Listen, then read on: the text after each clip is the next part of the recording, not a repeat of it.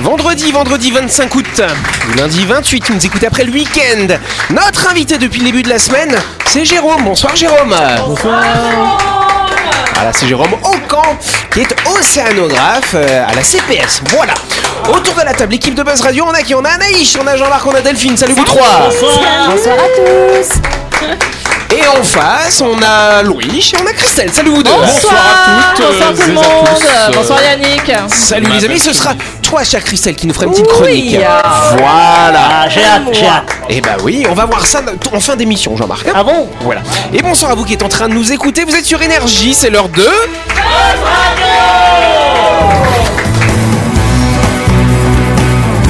Radio, le talk show où on parle actu avec humour et bonne humeur, en compagnie de Yannick et son équipe du lundi au vendredi à 18h30, rediffusion à 12h. Buzz Radio, Avec le Café Del Paps, une cuisine comme on aime, au 6 rue Diego Sanui. Entrée à gauche avant la clinique de Nouville. Réservation 24 69 99. Buzz Radio, c'est sur énergie. Voilà. Bah oui, on est de retour. Voilà. Nous sommes les revenants. euh, Ah, je crois que pas t'allais dire nous sommes les relous. euh. non, non, parce que, parce que juste avant qu'on prenne l'antenne, Jean-Marc nous parlait effectivement des choses un petit peu surnaturelles qui se passent au théâtre de Oui, nuit. hein. oui, mais ça c'est vraiment... euh, voilà, je veux pas inquiéter nos auditeurs. En disant ça, tu les inquiètes encore plus. Ne pas, tout va bien. Tout va bien. tout va bien, voilà. Et tout va bien parce qu'on a notre invité qui est là, c'est Oui, Jérôme, bien sûr. pas une entité. Ah non, c'est pas une entité, je te confirme. Il est là en chair et en os. Alors c'est intéressant aussi avant qu'on arrive dans le studio, euh, vu qu'on a un océanographe sous la main, comme ça c'est pratique, on peut lui poser plein de questions.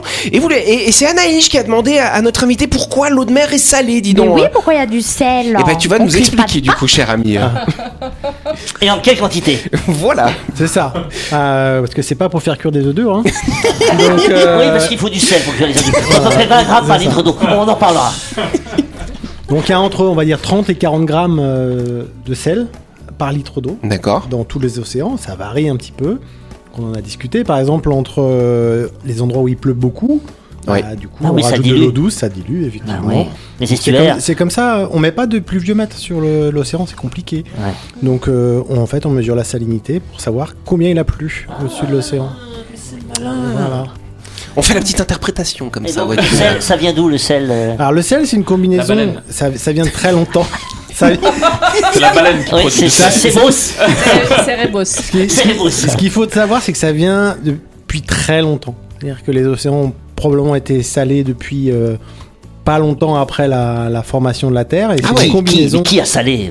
Eh ben, La c'est- baleine C'est une combinaison. Il n'y a pas une seule, per- il y a pas un seul coupable. C'est une combinaison entre les volcans qui ont relâché le- l'acide chlorhydrique avec le, donc la partie le chlore du sel et euh, le sodium qui vient euh, de la dissolution des rochers sur lesquels la pluie tombe et ça finit dans les océans. Donc euh, cette combinaison. Mais d'où vient le sel des rochers Ah, Mollet, mais ça c'est me parle ce que tu dis parce que la piscine, c'est c'est comme ça qu'on traite la piscine, tu sais, là pareil. Ah. C'est le chlorure de sodium, c'est-à-dire qu'on sépare le chlore du sodium faire- et c'est comme ça qu'on a chlore. une piscine chlorée. Voilà, je vous dis ça Ah, comme maintenant, il y a des piscines au sel. hein. Oui. Eh ben, c'est ça la piscine de exactement sel. ça. C'est-à-dire, en fait, non, en fait, en fait, d'ailleurs, les gens sont surpris. Je prends des paquets de sel de, plusieurs kilos que je vide dans la piscine. Ah ouais. Il y a de la pâte à sel aussi. hein. Bon bah très bien. Oui Christelle, vas-y, Bah, sois, sois plus oui, sérieux toi, voilà. euh, moi, je voulais savoir si, avec le réchauffement climatique et la fonte euh, de- des glaciers, on a, on a un risque de désalinisation euh, de l'eau ou alors il n'y a pas suffisamment de glaciers pour désaliner. Eh ben on va le voir. C'est-à-dire que euh, effectivement les- la glace des glaciers, de la banquise, c'est il n'y a pas de sel dedans. C'est de l'eau douce, ouais. Non, justement quand la voilà quand la, la la mer gèle, elle laisse le sel derrière. Ah. Oui, Donc quand elle ouais. fond, bah du coup, euh, elle remet que de l'eau douce. Variation de sel, de sel. Donc il n'y a pas de variation de sel, mais si par exemple c'est les glaciers Hmm. qui fondent, ah, eux ils n'ont pas été faits avec de l'eau de mer, donc eux ils vont vraiment rajouter de l'eau douce. Et effectivement, on va finalement, on va finir par voir une différence dans la, la salinité globale, sachant que l'océan il y a quand même Oui. beaucoup, il y a beaucoup d'eau. Il y a encore même, de hein. la... Oui, oui. Donc euh, Planète bleue. Voilà, la- la- la- ça va être dur de voir une grosse différence. Ouais. On va la voir, on Mm. a des, des mesures assez précises. Et par contre, ce qui va changer, c'est le poids de l'océan, c'est euh, les grands courants marins, etc. Parce que l'eau salée Ça fait Et- et- flotter. bah, exactement, Comme parce, qu'elle est plus lourde. Parce qu'elle est plus lourde. Donc on flotte mieux dans l'autre nager. mer que dans une piscine. Bah, on pourra plus couler quoi. C'est Archimède. Là, là, on remonte à plusieurs. Archimède, c'est quoi? Tout corps. Plongé dans Plongé, l'eau. ressort mouillé, voilà, Voilà, c'est ça. Allez, ça doit être ça. En tout cas, on applaudit Jérôme. Jérôme, il nous parlera plus en détail hein, de l'océan, de, de cet univers-là, de cette science-là. Euh, Ce sera lundi après le week-end quand on fera sa grande interview. En attendant, tu vas pouvoir t'amuser un soir de plus avec nous dans le Grand Show Radio.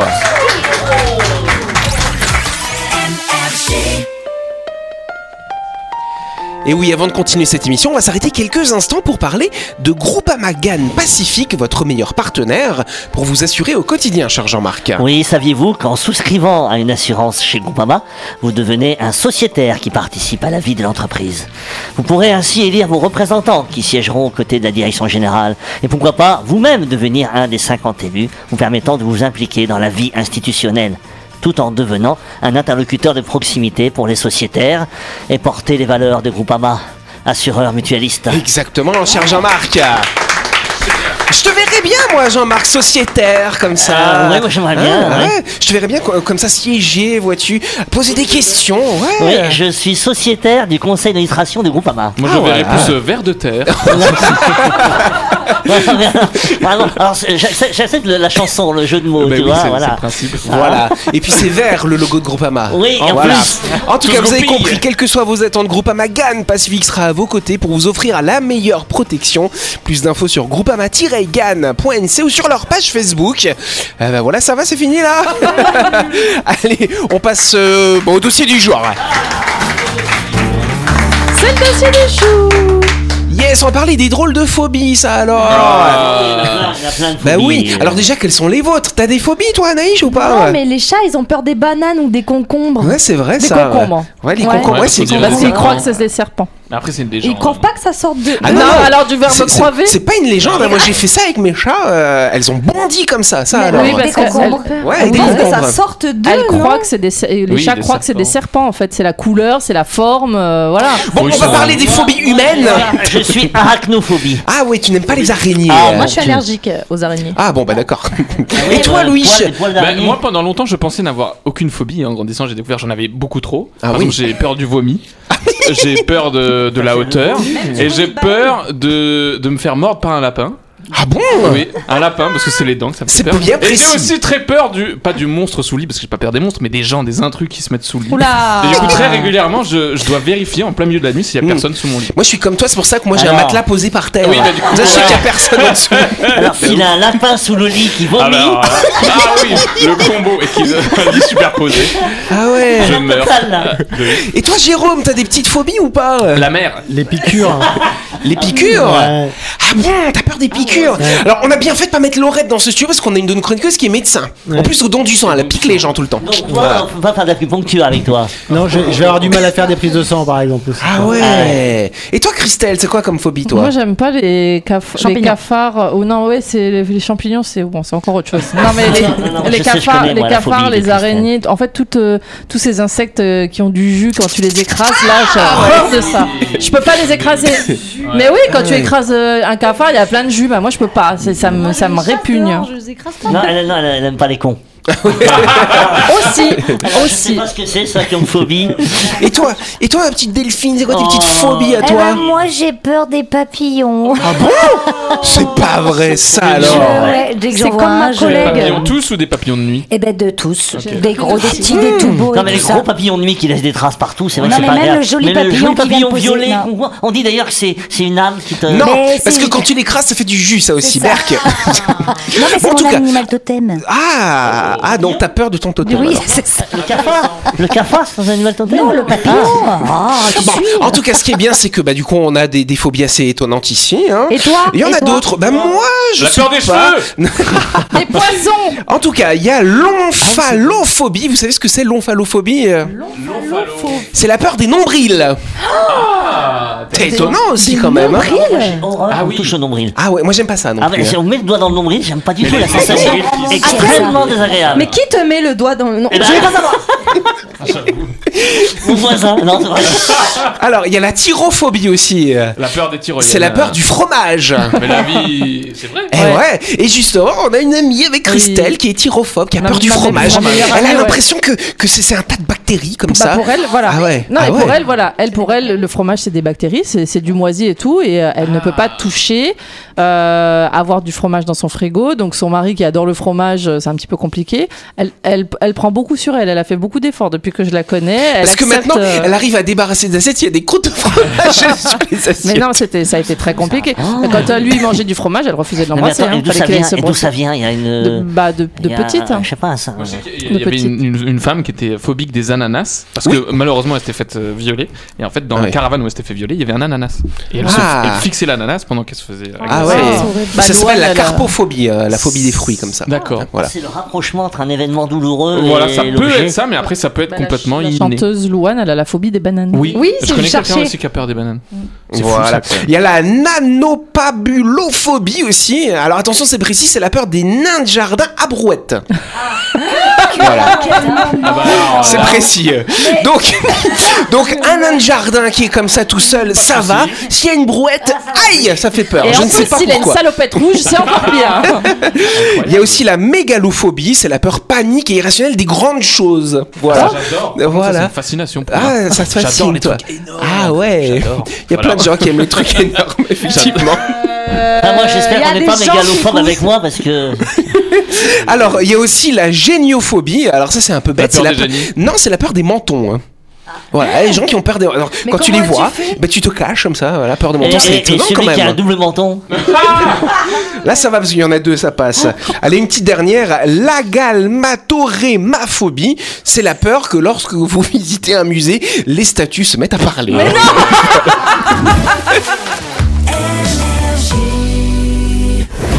Et n'oubliez pas que vous pouvez écouter Buzz Radio en podcast à tout moment sur Deezer, Spotify ou Apple Podcast. C'est pratique si vous avez loupé un numéro. Et sinon, toutes les émissions sont disponibles en vidéo sur buzzradio.energie.nc.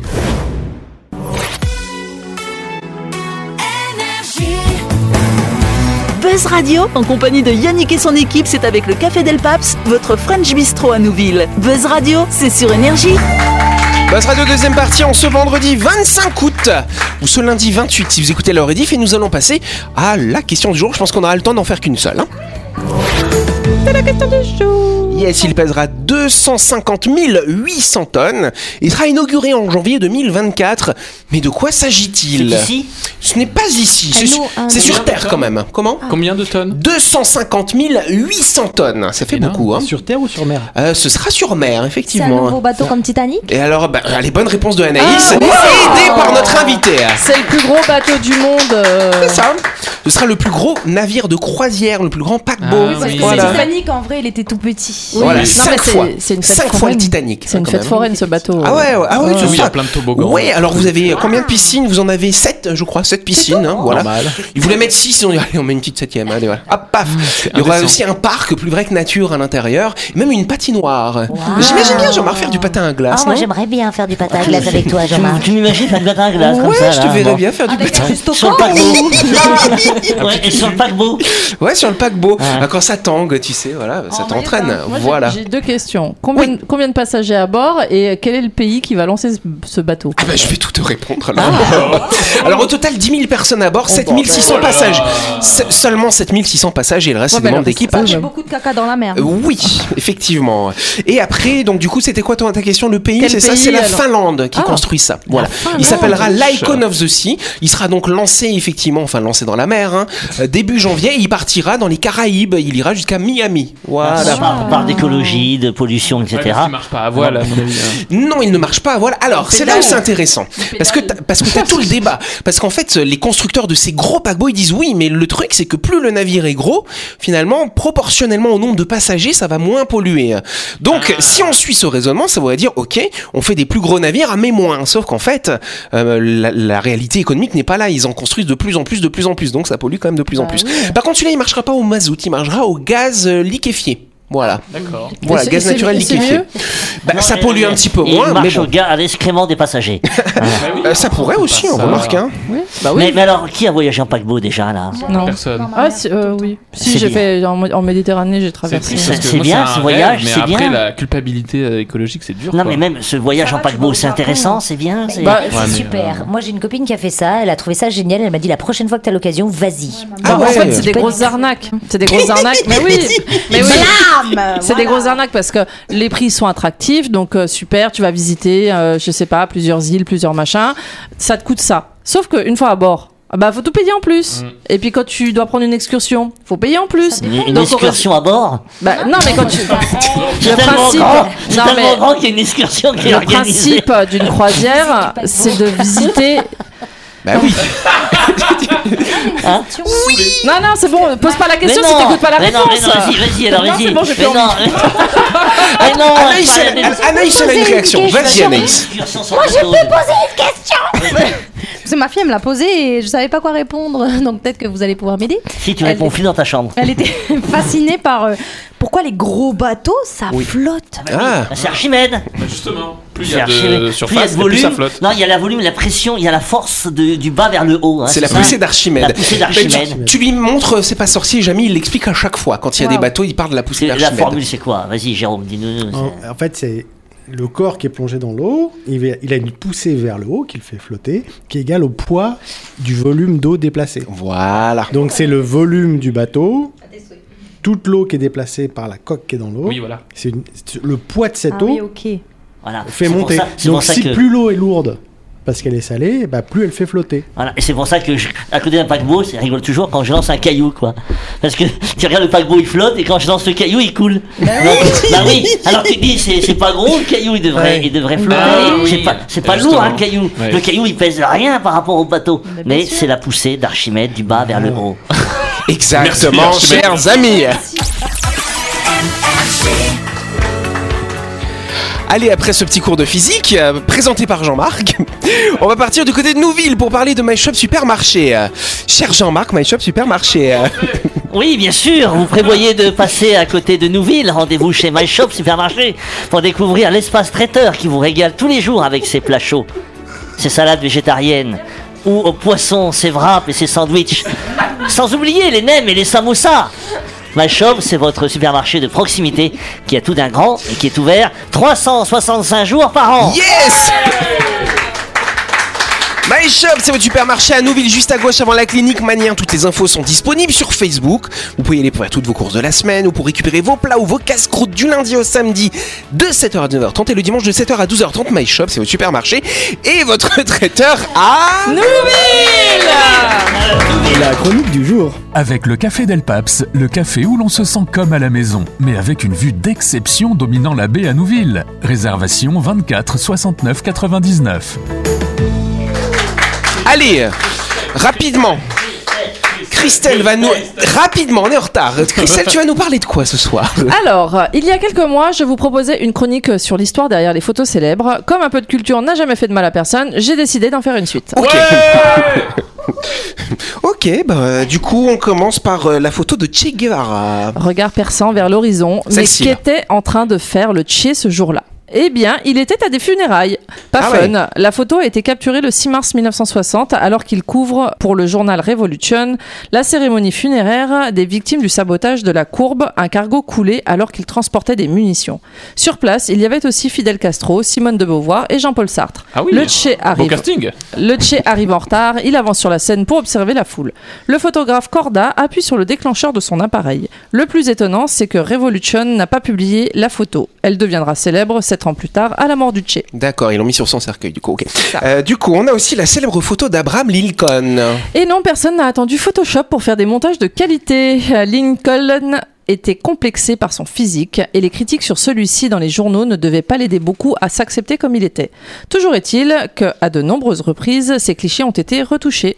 Sur cette photo, sa tête a carrément été apposée sur le corps de John C. Calhoun, un politicien du 19e siècle. Petite ironie du sort, Calhoun était un pro-esclavage, Lincoln l'a aboli. Exactement.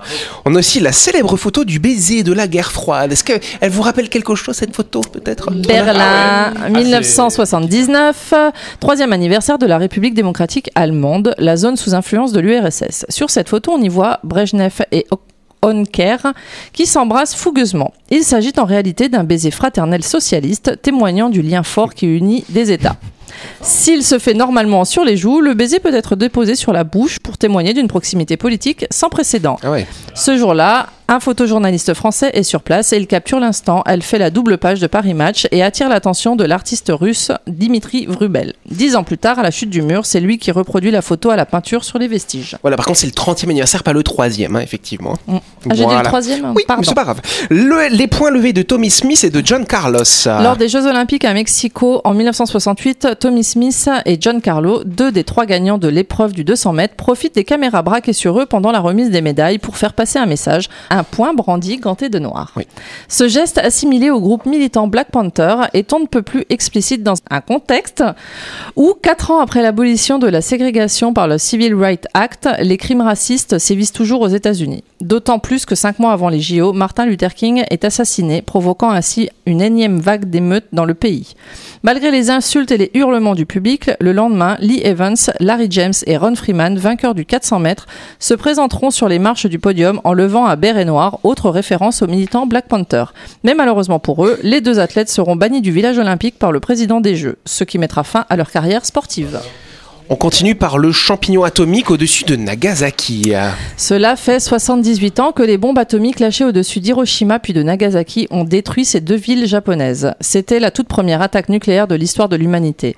Son effet de destruction massive a été notamment capturé par le lieutenant américain Charles Levy en 1945 alors que la position de l'armée japonaise était affaiblie à la fin de la Seconde Guerre mondiale. Les conséquences sont désastreuses. 74 000 personnes sont tuées à Nagasaki. Des enfants se sont retrouvés orphelins les survivants laissés avec des problèmes de santé à long terme à cause de leur exposition aux radiations. Et on termine par le lever de terre. Le 24 décembre 1968, l'astronaute de la mission Apollo 8 de la NASA, William Anders, réalise le premier cliché de la planète Terre depuis la Lune. Sobrement intitulé Earth Rising en anglais, le titre est traduit par Lever de la Terre en français. Malgré cet exploit, Apollo 8 est vite oublié, laissant la place à la mission Apollo 11, celle de Buzz Aldrin et Neil Armstrong, avec sa célèbre phrase C'est un petit pas pour l'homme, un grand pas pour l'humanité.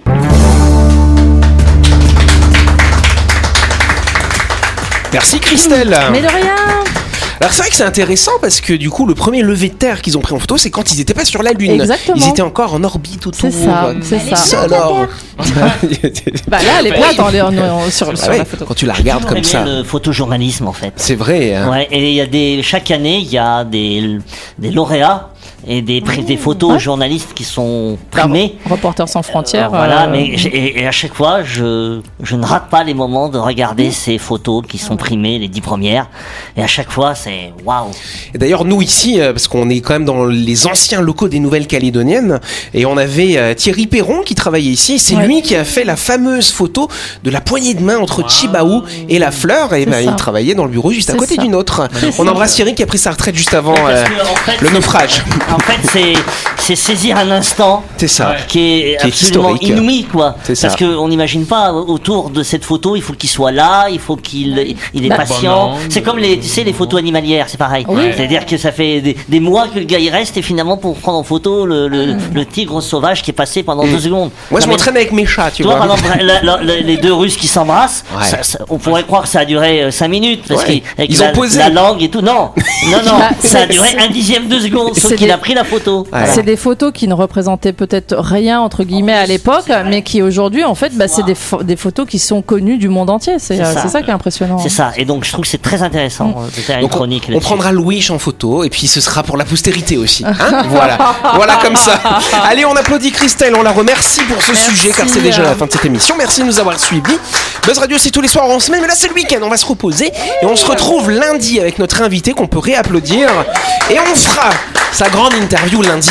Va nous parler des océans parce qu'il est océanographe. Bonne soirée à vous, bon week-end.